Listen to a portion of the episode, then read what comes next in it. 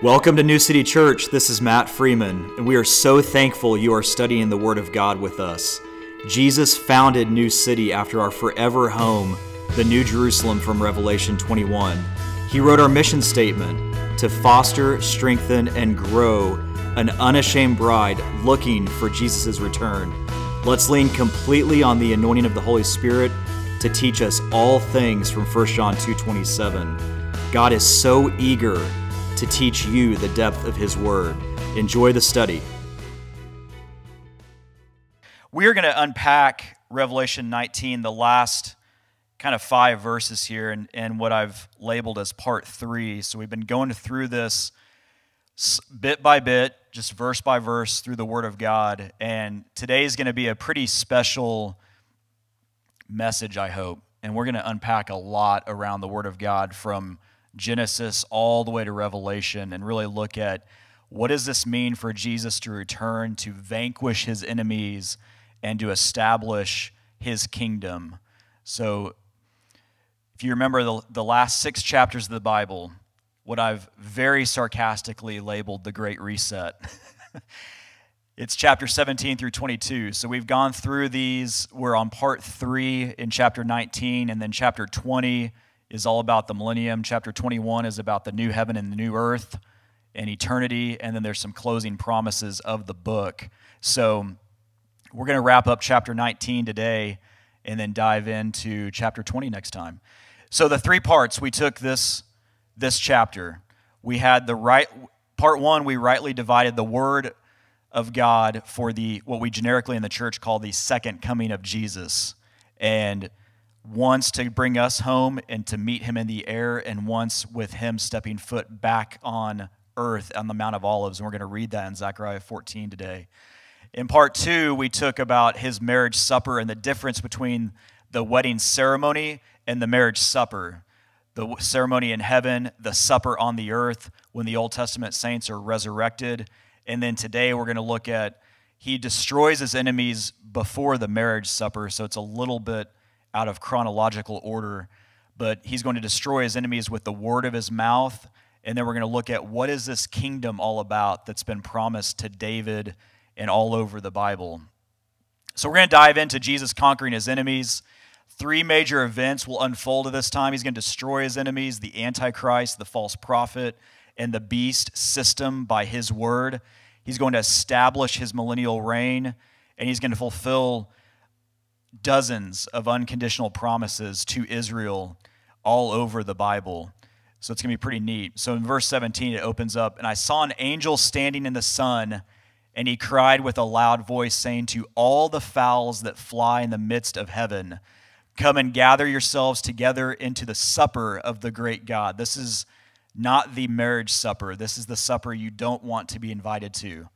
This is the supper where he he destroys and vanquishes his enemies, that ye might eat the flesh of kings and the flesh of captains and the flesh of mighty men and the flesh of horses and of them that sit on them and the flesh of all men, both free and bond, both small and great. And I saw the beast and the kings of the earth and their armies gathered together to make war against him that sat on the horse and against his army. Remember, we have from the chapter 19, verse 11, the rider on the white horse, Jesus himself. And we talked a lot about the physics where we were with him. We're going to ride down with him. That's from Colossians, Titus. There's several spots in the New Testament that confirm that. But we're going to ride down with him. So the rider on the horse, look at 19. The beast, the kings of the earth, and their armies gathered together to make war against him. So, again, this is not the place where you want to be. And if you're in Jesus, you won't be. But these are the armies of the world gathering together at the end of the tribulation to make war against him that sat on the horse. And it's really going to set up a righteous king that will rule and reign in supremacy. So the beast was taken, and with him the false prophet that wrought miracles before him. So remember, the two players in the end times. It's really the satanic trinity. You have the beast, the false prophet, and Satan. And so it's it's Satan's false trinity. It's his satanic trinity. So the beast, the Antichrist, and the false prophet, remember all through Revelation, we studied how the false prophet is the one who works miracles, satanic, black, occultic, magic miracles to make the world worship the beast, the Antichrist, with which he deceived them that had received the mark. And we did a whole study on the mark of the beast and what is that about. One thing I'll just note you know, it is the number of, of a man, the number of his name, three score, 606. So the 666 from Revelation 13. But why is it 666? Well, we talked about this a little bit in Bible study, but I'll just share with you guys. When God created man in the six days, so the, the soul, the spirit, soul, and the body, so you are a triune being because you're created in the image of God. You have a spirit, soul, and body soul being your mind, will, and emotions. And Hebrews makes that distinction between your soul and your spirit. Well, it's, it, that's all it is. It's Satan, it's Satan trying to control your body, soul, and then ultimately, when you worship him, he controls your spirit and you're cast forever away from the Lord.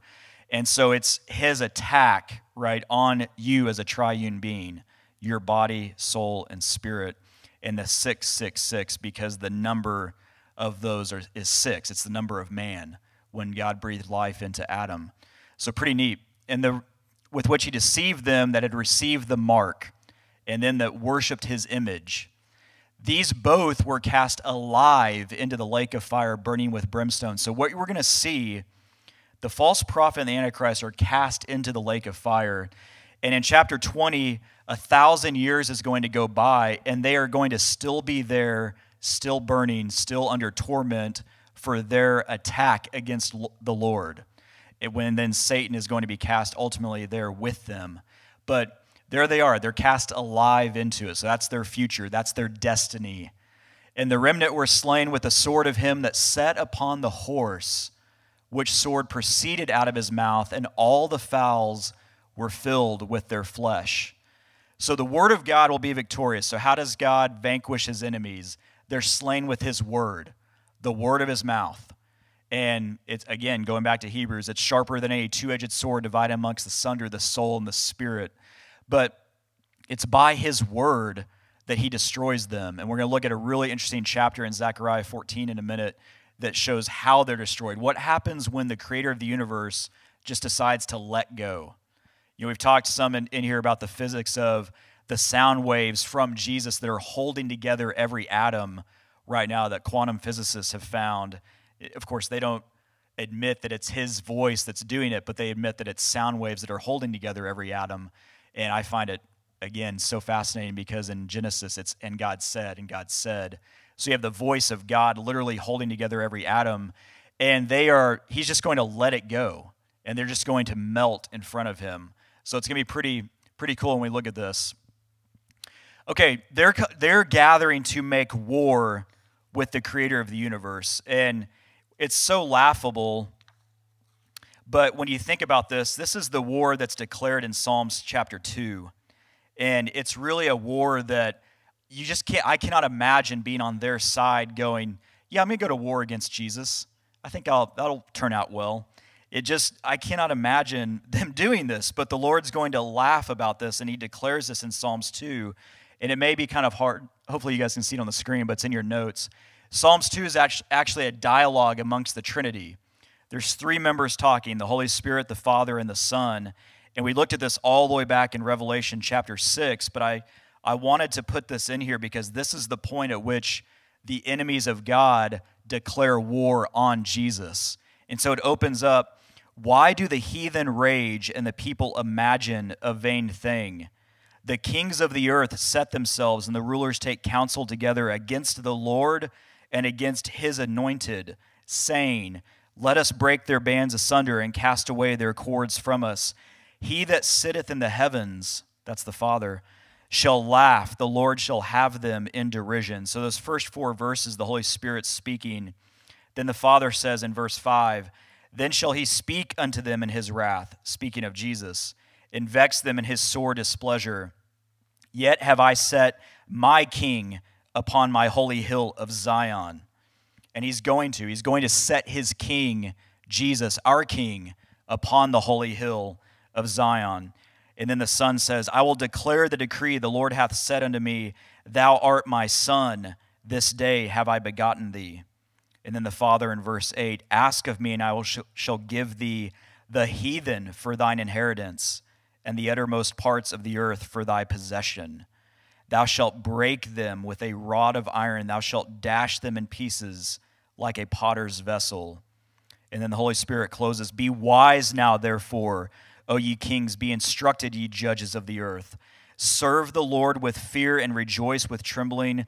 Kiss the Son, lest he be angry and ye perish from the way, when his wrath is kindled but a little. Blessed are all they that put their trust in him.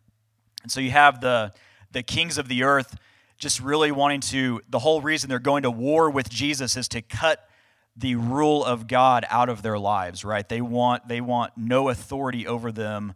And it's really the first titan of Satanism, right? Satanism says you can do whatever you want do whatever makes you feel good. It's one of their very first rules.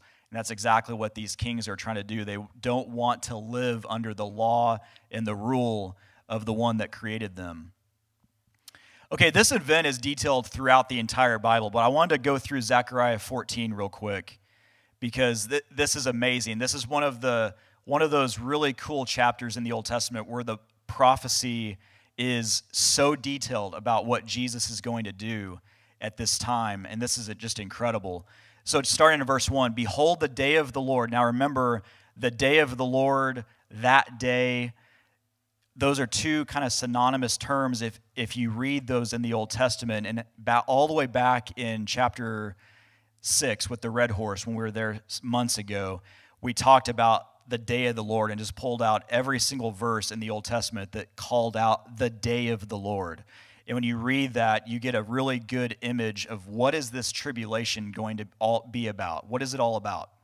So behold, the day of the Lord cometh, and thy spoil shall be divided in the midst of thee. For I will gather all nations against Jerusalem to battle. So, all nations, that includes the United States, that includes Europe, that includes the nations of Europe, South America, the world, all nations. There will come a point when the entire world is against Israel. And you're seeing that set up now, but why? Because Hosea 5:15, they have to petition Jesus to return for him to come back. So Jesus in Hosea 5:15 says, "I will go again, I will go and return to my place until they acknowledge their offense. In their affliction they will seek me earnestly or fervently." So it's the affliction of Israel that drives them to the wall in the tribulation where they cry out to God after he has returned, which he did in Acts with the ascension. Then he comes again. So the entire world's against them. And you, are, you already see that being set up right now with what is it? 78% of the UN resolutions are against Israel. The world is against this tiny group of people that they occupy, again, they occupy a tenth the size of the state of Oklahoma and yet the entire world is against them. It's biblical. There's a reason. Because if Satan knows if he can destroy Israel, if he can st- destroy Jerusalem, they cannot petition Jesus to return. So, for I will gather all nations against Jerusalem to battle, and the city shall be taken, and the houses rifled, and the women ravished, and half the city shall go forth into captivity, and the residue of the people shall not be cut off from the city. Then shall the Lord go forth and fight against those nations as when he fought in the day of battle.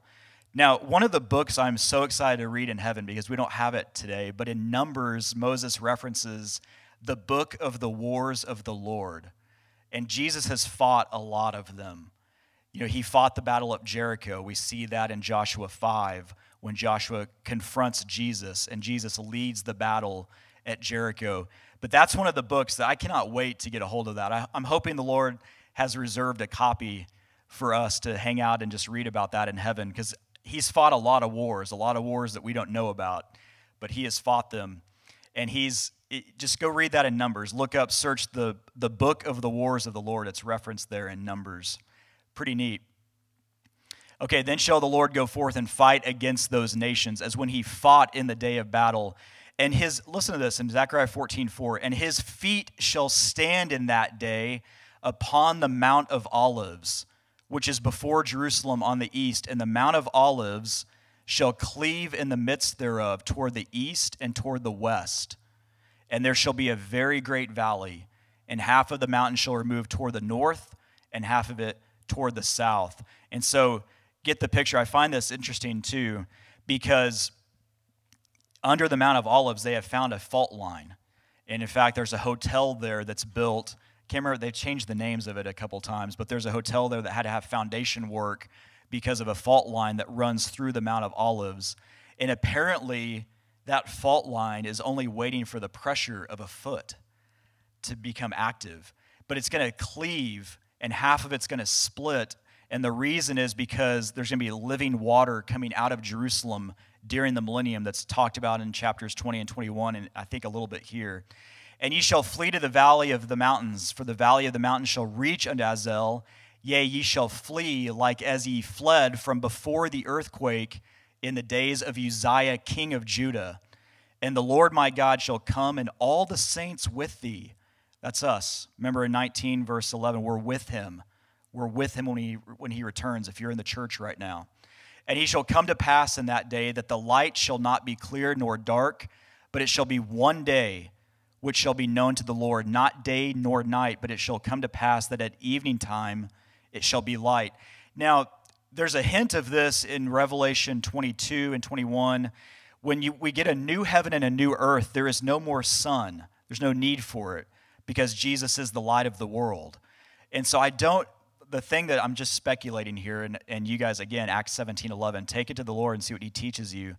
But in the millennium, there may not be a sun or the need for a sun. And it kind of talks about that here that the light shall not be clear nor dark. In other words, Jesus again is the light of the world. But it shall be one day which shall be known to the Lord, not day nor night, but it shall come to pass that at evening time it shall be light, and it shall be in that day that living waters, so here it is, shall go out from Jerusalem, half of them toward the former sea, and half of them toward the hinder sea. So that's the, the Persian Gulf versus the Mediterranean. In summer and in winter shall it be. So we're going to still have seasons, summer and winter. And the Lord shall be king over all the earth in that day. Shall there be one Lord and his name one? Man, I cannot wait for that. I, I cannot wait for there to be a righteous king ruling on this earth. Right now, I'm so glad that the book does not end with, well, you guys just have to survive these Luciferian leaders that want to murder your children and corrupt your, your church and shut you down and just hold tight, you know, until you die. Praise God, that's not the end of the book because we have hope in this. There's hope to look forward to in Jesus. All the land shall be turned as a plain from Gibeah to Rimmon, south of Jerusalem, and it shall be lifted up and inhabited in her place, from Benjamin's gate unto the place of the first gate, unto the corner gate, and from the tower of Hananel unto the king's winepress. And you can look at Ezekiel, I talk about this a little bit later, but in Ezekiel, the last nine chapters, the Lord lays out how he petitions the land in the millennium and, and distinguishes it from Dan, and there's a holy place. Pretty cool. And the men shall dwell in it, and there shall be no more utter destruction. Praise God for that. No more utter destruction. But Jerusalem shall be safely inhabited. They are not safely inhabited today. In case you haven't noticed, there's rockets flying in from the Gaza Strip. There's suicide bombers going off in the markets. They are not safe in Jerusalem right now, but they will be. And this shall be the plague wherewith the Lord will smite all the people that have fought against Jerusalem.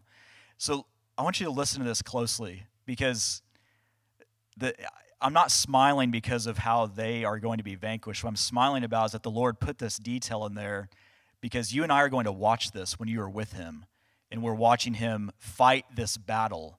It's not even a battle. You know, my whole life growing up in the church, it was the Battle of Armageddon. There's really no battle, there's no war. They gather to stage a war. Jesus ends it really quick. There's not going to be this struggle and, and telling us, okay, you know, Ryan, I need you to take the west flank and Matt go south. It's just going to be us hanging out and Jesus is going to wipe them out with the word of his mouth as their creator. Their flesh shall consume away while they stand upon their feet. That's, that's pretty straightforward. And their eyes shall consume away in their holes, and their tongue shall consume away in their mouth. Sounds like a neutron bomb. It's a, a neutron bomb attacks protein only, not bone and tissue. But keep going. And it shall come to pass in that day that a great tumult from the Lord shall be among them. I can imagine. They're probably going to be freaking out. And they shall lay hold everyone on the hand of his neighbor, and his hand shall rise up against the hand of his neighbor. See, remember back in Revelation 14 when Jesus is there, we talked about that 1,600 furlongs through the valley of Jehoshaphat that the Lord lays out from Har Megiddo, it's Mount Megiddo, all the way down to the rock city Petra. That 1,600 furlongs, that's the staging ground through Jerusalem for this battle. And remember, the blood of his enemies comes up to the horse's bridle, thinking about like four and a half feet or so. And then Isaiah 63 is him saving the remnant. But it shall come to pass in that day that a great tumult from the Lord shall be among them, and they shall lay hold everyone on the hand of his neighbor, and his hand shall rise up against the hand of his neighbor. And Judah also shall fight at Jerusalem, and the wealth of all the heathen round about shall be gathered together gold and silver and apparel in great abundance. Sounds like when he rescued them from Egypt. And so shall be the plague of the house of the mule, of the camel, and of the ass, and of all the beasts that shall be in these tents as this plague. And it shall come to pass that everyone that is left of all the nations which came against Jerusalem shall even go up from year to year to worship the King, the Lord of hosts, and to keep the feast of tabernacles. See, the other thing you get in Ezekiel at the end, you get a layout of the Millennium Temple. And the feasts are going to be reinstituted. And it's actually prophesied here in these verses. We're going to close out Zechariah 14 that Egypt does not keep it. And so they're not going to have rain for a while. So there's three groups of people that enter the millennium those of us that are raptured before, that return with Jesus, the Old Testament saints that are resurrected when Jesus steps foot on the Mount of Olives. We're going to look at that verse from Job. And then those that survive the tribulation to go into the millennium. And so um, the feasts are reinstituted. And it shall be that whoso will not come up of all the families of the earth unto Jerusalem to worship the King, the Lord of hosts, even upon them shall be no rain. So it's a judgment. Okay, if you if your nation doesn't send your representative to go worship the king in the tabernacle, or I'm sorry, the temple, maybe it's a tabernacle, but the temple from the millennium, you're not going to get rain. And if the family of Egypt go not up and come not, that have no rain, there shall be the plague. So if you continue not to come up after it's not raining and you have a drought, there's a plague, wherewith the Lord will smite the heathen that come not up to keep the feast of tabernacles. See, this is going to be a whole new world. This is going to be a world going back almost to how it was in the Old Testament, but it's dealt with immediately from Jesus. This shall be the punishment of Egypt and the punishment of all nations that come not up to keep the Feast of Tabernacles. In that day shall there be upon the bells of the horses holiness unto the Lord, and the pots in the Lord's house shall be like the bowls before the altar. Yea, every pot in Jerusalem and in Judah shall be holiness unto the Lord of hosts, and all they that sacrifice shall come and take of them and see the seeth therein, and in that day there shall be no more the Canaanite in the house of the Lord of hosts. So there's no more Gentile Canaanites, none of that. It's just people serving the Lord. So what are we seeing here? I put these two slides in here just so you guys had them in your notes. We don't have to go through them in total detail again, but we're seeing the wrath of the Almighty Creator of the universe. And again, when Jesus opens his ministry in Nazareth, in uh, Luke 4, I'm sorry, in the temple, and he came to Nazareth where he had been brought up, and as his custom was, he went into the synagogue on the Sabbath day and stood up to read. And there was delivered unto him the book of the prophet Isaiah. And when he opened the book, he found the place where it is written, The Spirit of the Lord is upon me, because he hath anointed me to preach the gospel to the poor. He hath sent me to heal up the brokenhearted, to preach deliverance to the captives, and recovering of sight to the blind, to set at liberty them that are bruised, to preach the acceptable year of the Lord. And he closed the book and he gave it again to the minister and sat down. And all the eyes of, of them were in the synagogue were fastened on him, on Jesus. And he began to say unto them, This day is this scripture fulfilled in your ears. And when you go back and you look at where was he reading from Luke 4, he was reading Isaiah 61, the first two verses. And he tells you that this day is this scripture fulfilled in your ears. So he fulfilled what he was reading. He literally fulfilled it. But look where he stops. So 61 1 and the first part of 2 is where he was reading. To proclaim the acceptable year of the Lord. Remember, that's where he closes the book. And he says, This day is this scripture fulfilled in your ears. But look what he did not read. He did not read in the day of vengeance of our God to comfort all that mourn, because he didn't do that the first time. He's doing that the second time, and we're with him. Praise God, the day of vengeance of our God, dearly beloved in Romans 12 19. Avenge not yourselves, but rather give place unto wrath, for it is written, Vengeance is mine, I will repay, saith the Lord. So I want you to notice that Jesus interpreted that literally. He came to do that the first time. He did that. Proclaim the acceptable year of the Lord, bind up the brokenhearted, heal the sick, all these things. But he stopped right there in Isaiah 61 2 and closed the book. So, what we're seeing here, this will begin the establishment of Jesus' kingdom as promised throughout the Bible.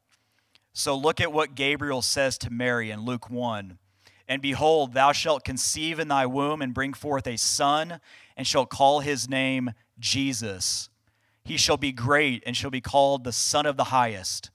And the Lord God shall give unto him the throne of his father David. And he shall reign over the house of Jacob forever, and of his kingdom there shall be no end. The throne of David it's a political ruling throne. David was the greatest king to ever live in Israel. And there are promises, unconditional promises, all through the Old Testament we're going to go through now, of a promise to David for a forever kingdom that has never been fulfilled, but it will. The throne of his father David. Now, remember, Rome ruled the world when Jesus walked the earth. So there was no throne of David. Israel was in captivity for the most part not really like they drug off to Babylon, but they were under the rule of the Roman Empire. And what's amazing when you go all the way back to Genesis, just as a, a, sidebar, we'll try not to go down too many rabbit trails, but when you go back to Genesis, when Jacob prophesies over the 12 tribes, his 12 sons, over Judah, he says, The scepter shall not depart from Judah until Shiloh come. And when you read that in, in the English, you're thinking, man, what is he talking about, the scepter? Well, it's a Hebrew figure of speech for the ability to enact capital punishment will not leave Israel until Shiloh come. And Shiloh is a term of the Messiah, of Jesus. And one of the things that happened when Rome conquered the world, they took away the ability to enact capital punishment away from Israel. And when that happened, the rabbis were reading Genesis going, This is the word of God has been broken because we don't have the ability to enact capital punishment, but yet Jesus isn't here, the Messiah, Shiloh, the one we've been looking for. But they little did they know that up in Nazareth in that carpenter shop there was a boy that was waiting to take his place on that cross for us. And they missed it. But it's amazing how even that was fulfilled literally. So God's promise of, of this throne, it was established all the way back in 2 Samuel 7, the Davidic covenant. When you read this starting in verse 11, and as since that time, and as since the time that I commanded judges to be over my people Israel, and have caused thee to rest from all thine enemies, also the Lord telleth thee that he will make thee an house. And when the days thy days be fulfilled, and thou shalt sleep with thy fathers, I will set up thy seed after thee, which shall proceed out of thy bowels, and I will establish his kingdom. He shall build a house for my name, and I will establish the throne of his kingdom forever. I will be his father, and he shall be my son. If he committed iniquity, I will chasten him with the rod of men and with the stripes of the children of men. But my mercy shall not depart away from him as I took it from Saul, whom I put away before thee. And thine house and thy kingdom shall be established forever before thee. Thy throne shall be established forever. In verse 16. How long? It's forever This is a throne that is forever. God promised that the government would be upon Jesus' shoulders, Isaiah 9 6. This is one of my favorite Christmas verses every year that you, you probably see a lot. For unto us a child is born, and unto us a son is given. Those are not synonymous. A child is born is, is Jesus' humanity. A son was given as the Son of the living God. Those are not the same, but it's, it's amazing how God is speaking to his humanity and his deity at the same time. And the government shall be upon his shoulder, and his name shall be called Wonderful Counselor, the Mighty God, the Everlasting Father, the Prince of Peace. So, when you think about this, the government, man, is the government on Jesus' shoulders right now? I would look at the world and say, no, it's not. There are children murdered in the womb. Evolution is propagated to your children in school as if it's truth when it's a straight up lie from the enemy himself. Prayers removed from schools. The Word of God is removed from our courthouses. And that's just the beginning here in the United States, much less what's going on around the world. But the government will be upon his shoulder. It's promised right there in the Word of God, and it's going to happen. Its promise is confirmed in 1 Chronicles 7, verse 12. He shall build me an house, and I will establish his throne forever. In verse chapter 17, verse 13, I will be his father, and he shall be my son, and I will not take my mercy away from him as I took it from him that was before thee.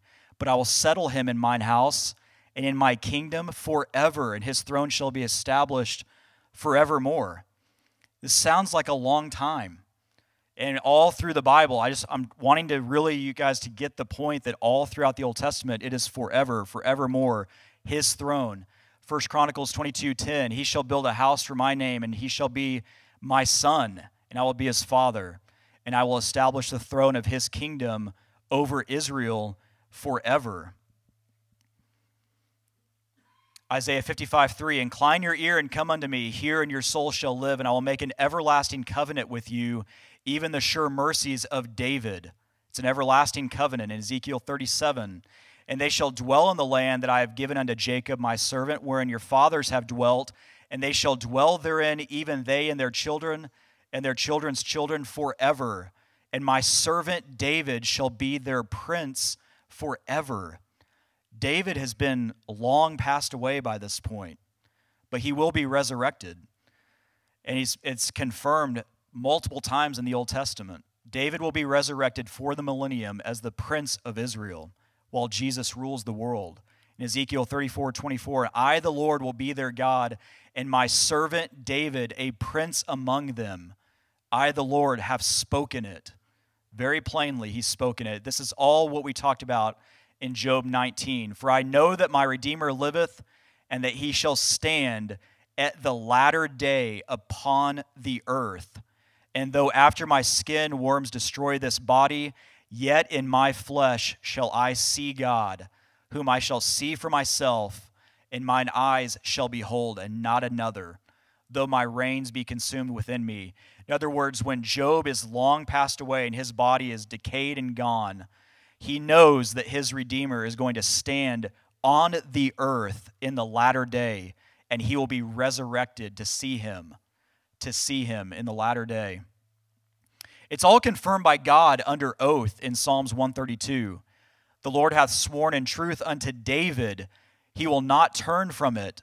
Of the fruit of thy body will I set upon thy throne. In Psalms 89, I have made a covenant with my chosen. I have sworn unto David, my servant, thy seed will I establish forever and build up thy throne to all generations. So God's even confirmed it under oath.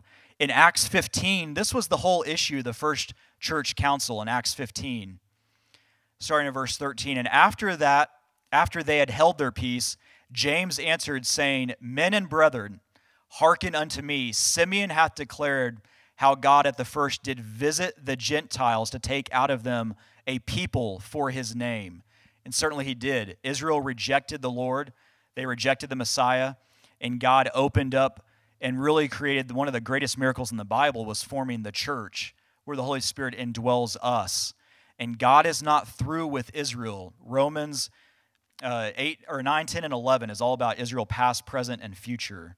And all through the New Testament, Israel's mentioned, I think, 75 times in more than 70 verses that God's not finished with them. They have a destiny, and it's all laid out. That's what the seven year tribulation is all about. But to take out of them a people for his name, and to this agree the words of the prophets, as it is written after this, I will return and will build again the tabernacle of David. After what?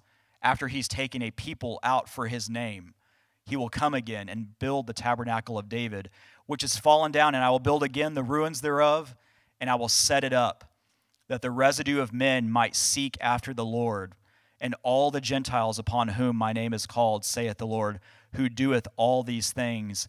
Known unto God are all his works from the beginning of the world. What they are quoting here in Acts 15 is Amos 9.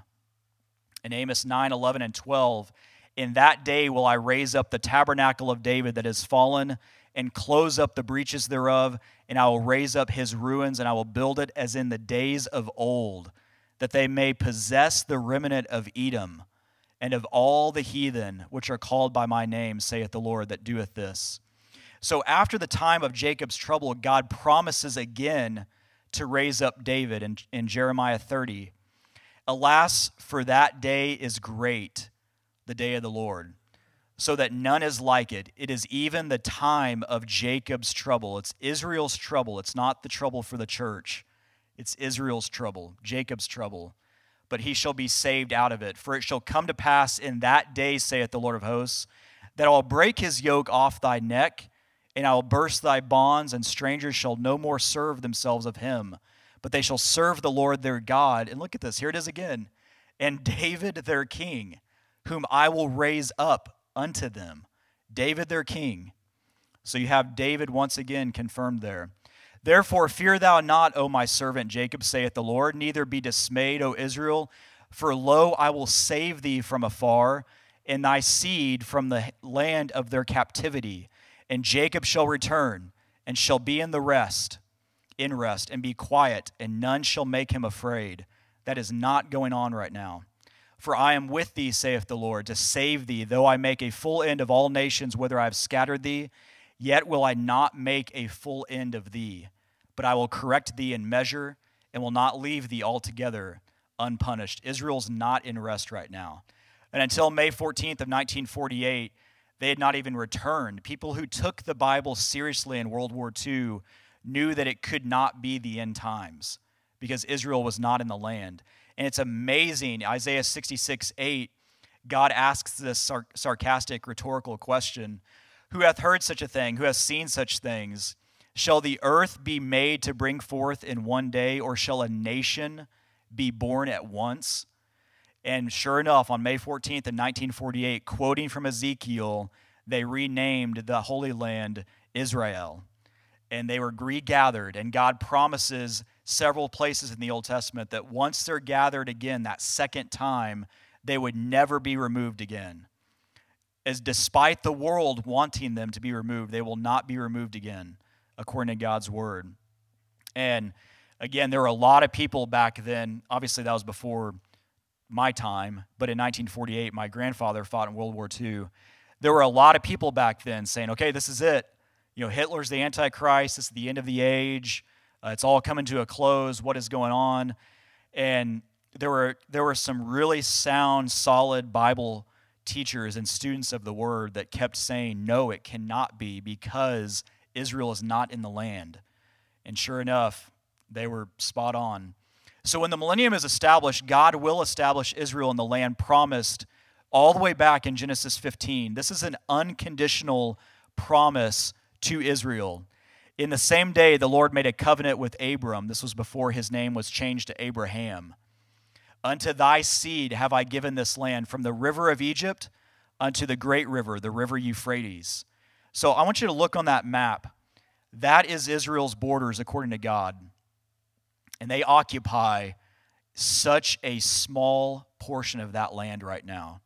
They will eventually get it all. Now, how much do they gather before the tribulation is yet to be seen. We know from Psalms 83 there's a war where the nations surrounding Israel go to war and they're going to get some of that land. Then there's an outer ring of nations from Ezekiel 38 and 39, led by Russia, Iran, Turkey, down in Ethiopia. There's some of those outer ring nations that come to war against Israel, and God's going to destroy them as well. So they're going to get a lot of this land probably before the seven year tribulation, but they may not get all of it until Jesus establishes it. And again, the fat, the last few, I think it's eight or nine chapters of Ezekiel, petitions out this land by tribe in the millennium. So that land grant, what I want you to notice, that land grant is unconditional. Look what the Lord says. The Lord says, can you go back one slide, Austin? The Lord said, I, I have given this land. So he's given it to him. He's not, he doesn't say, I've given you this land if you'll follow me and keep my word. He doesn't say, I've given you this land if you do this, this, and that, or keep my 639 laws in Leviticus. From God's perspective, that land is theirs, it's His name on it. It's why the entire world fights over that little bitty plot of land in the middle of the, the Middle East. It's why the entire world is at war against it.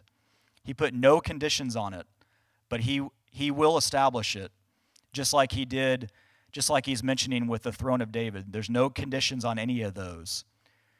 So these verses, I want you to look at Isaiah 2 4 and Micah 4 3. They're used by the United Nations minus the king. If any of you have seen this picture, there's a statue outside the United Nations building with these verses on it, but they leave off the beginning that's all about Jesus. And he shall judge among the nations and shall rebuke many people. They, they leave that off they pick up the back half because they think that it's their destiny to bring in this one world government and mankind will live in peace and safety and security, etc. And they shall beat their swords into plowshares and their spears into pruning hooks. Nation shall not lift up sword against nation, neither shall they learn war anymore. And it's, it's put in the Old Testament twice in Isaiah 2 4 and Micah 4 3. But I've always laughed about that, how the UN leaves off the front part. They don't want to admit that Jesus will judge among them and their nations and, and rebuke strong nations afar off. They just want to bring in their Luciferian one world government, which is pretty, we're seeing a lot of signs of that.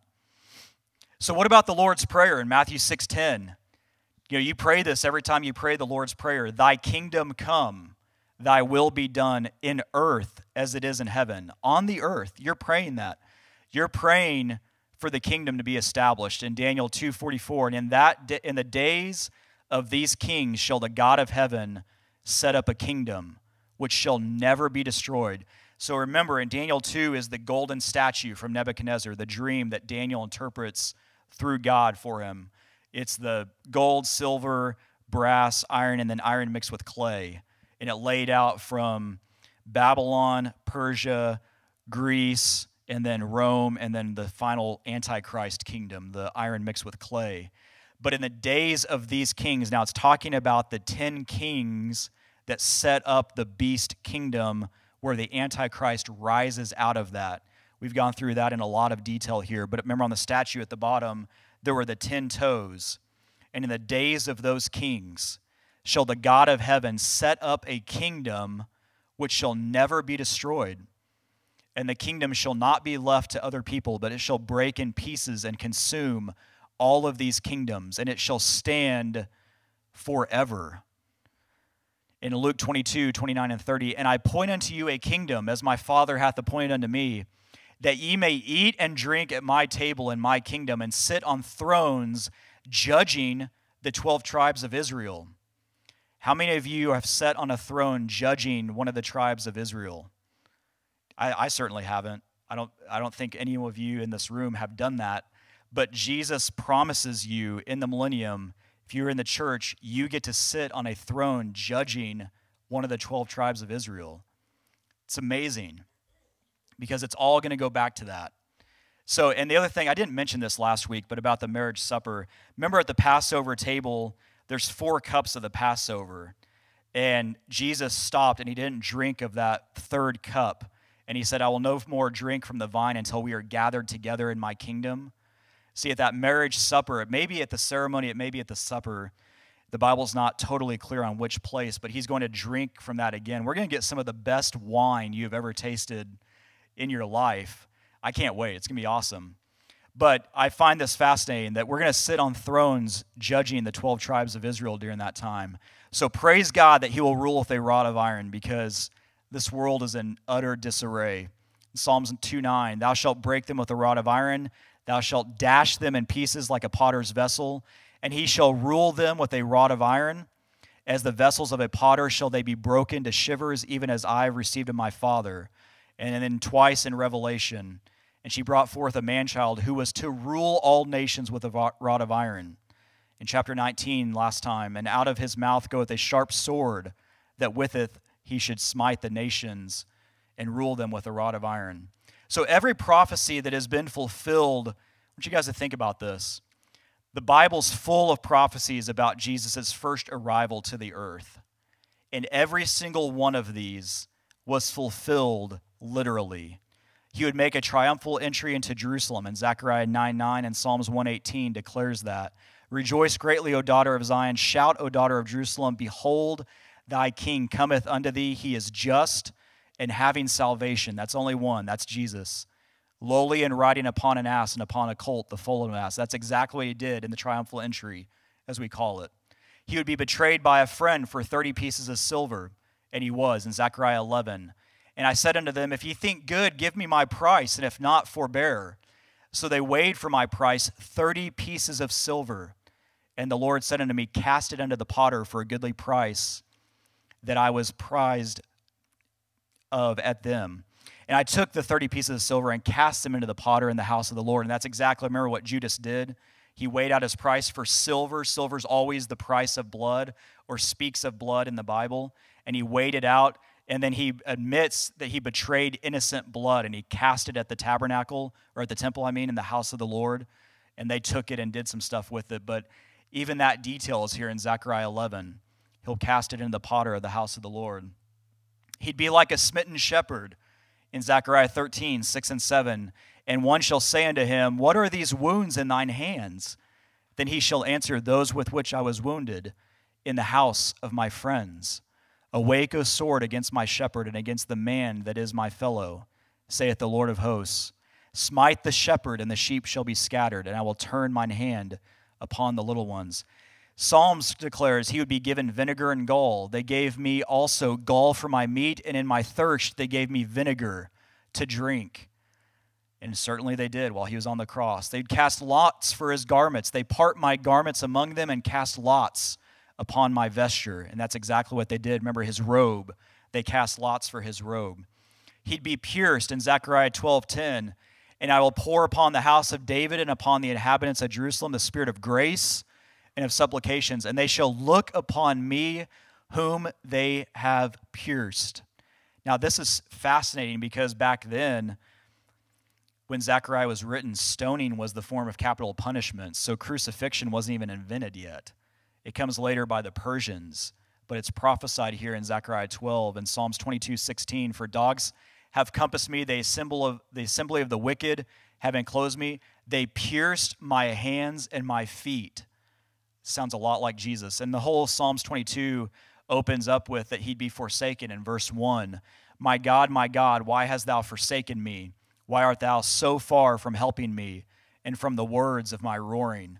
Go check out Psalms 22. The whole thing is, a, is dictated by Jesus, first person singular on the cross. He opens up, My God, my God, why hast thou forsaken me? And he even makes some statements in there that aren't captured in the New Testament in the Gospels. His beard would be ripped from his face in Isaiah 50, verse 6. I gave my back to the smiters and my cheeks to them that plucked off the hair. I hid not my face from shame and spitting. He'd be marred so bad he would not even look like a man in Isaiah 52 14. As many were astonished at thee, his visage was so marred more than any man, and his form more than the sons of men. He would be born of a virgin in Isaiah 7 14. Therefore, the Lord himself shall give you a sign. Behold, a virgin shall conceive and bear a son, and shall call his name Emmanuel, or God is with us. And certainly he was. And in the Hebrew, in that, behold, a virgin, it's really the virgin, a specific one that would bear a son. And that was one of the miraculous reasons uh, Jesus had to be born of a virgin because of the blood curse on Jeconiah from Jeremiah. There's a whole legal right to the Davidic throne because of that. We'll go through that sometime. He'd be born in Bethlehem in Micah 5 2.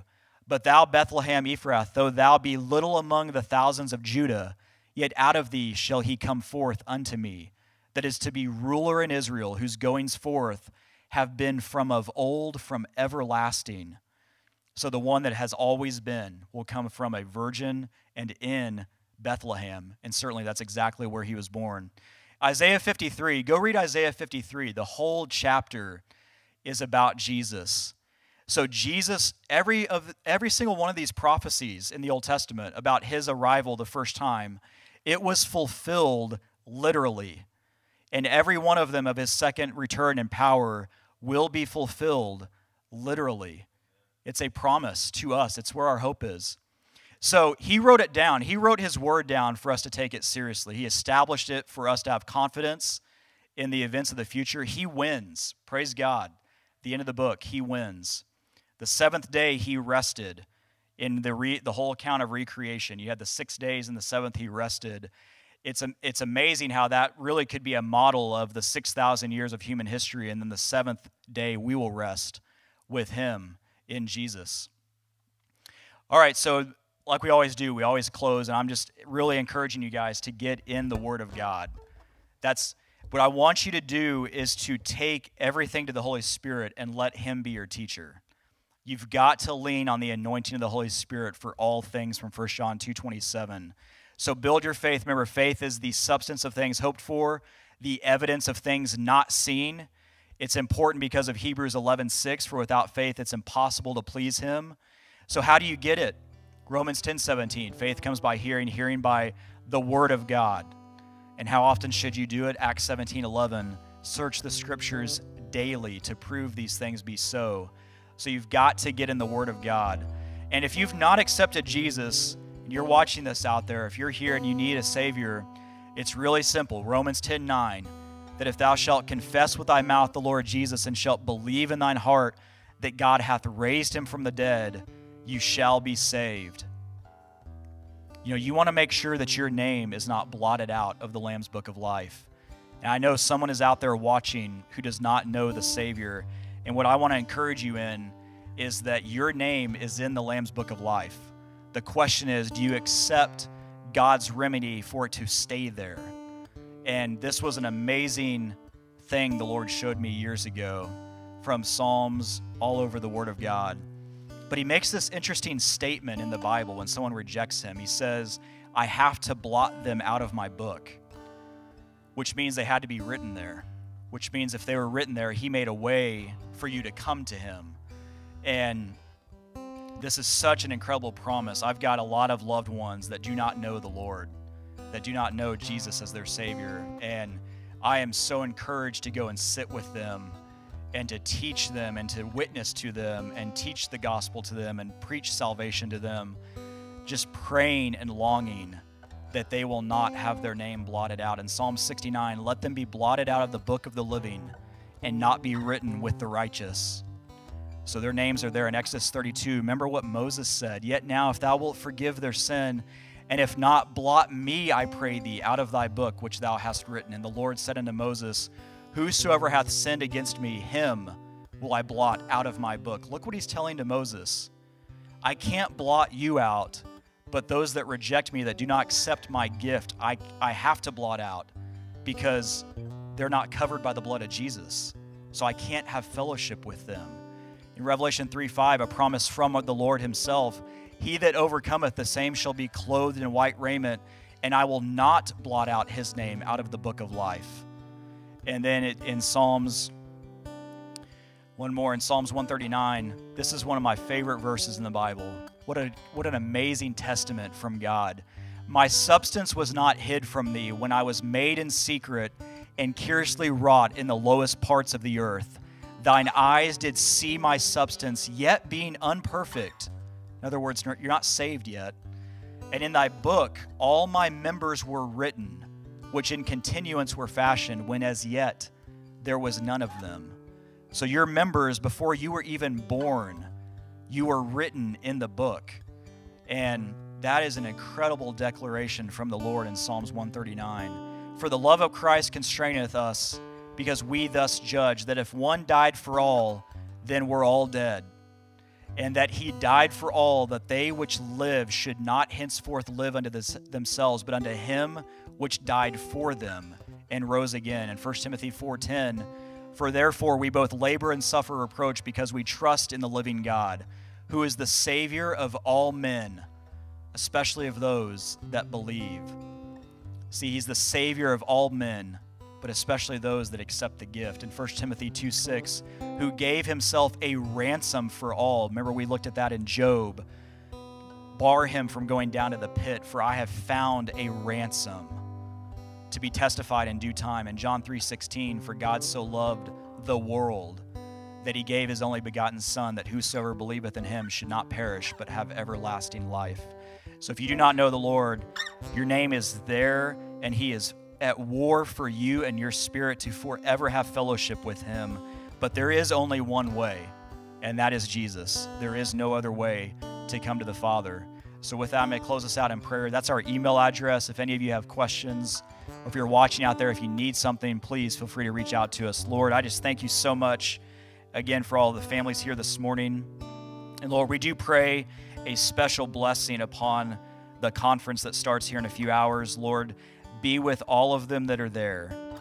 Let those, let those women that are coming from, from wherever they're coming from, let them be blessed at the teaching of the Holy Spirit at that conference. And Lord, we are lifting up all of those that are out today traveling, who have family members being rushed to the hospital, who are with their kids at events. Lord, I just pray that you would place a hedge of protection around them and bring them back safely for next weekend. Lord, we love you. Be with us as we leave this place, Lord. Amen.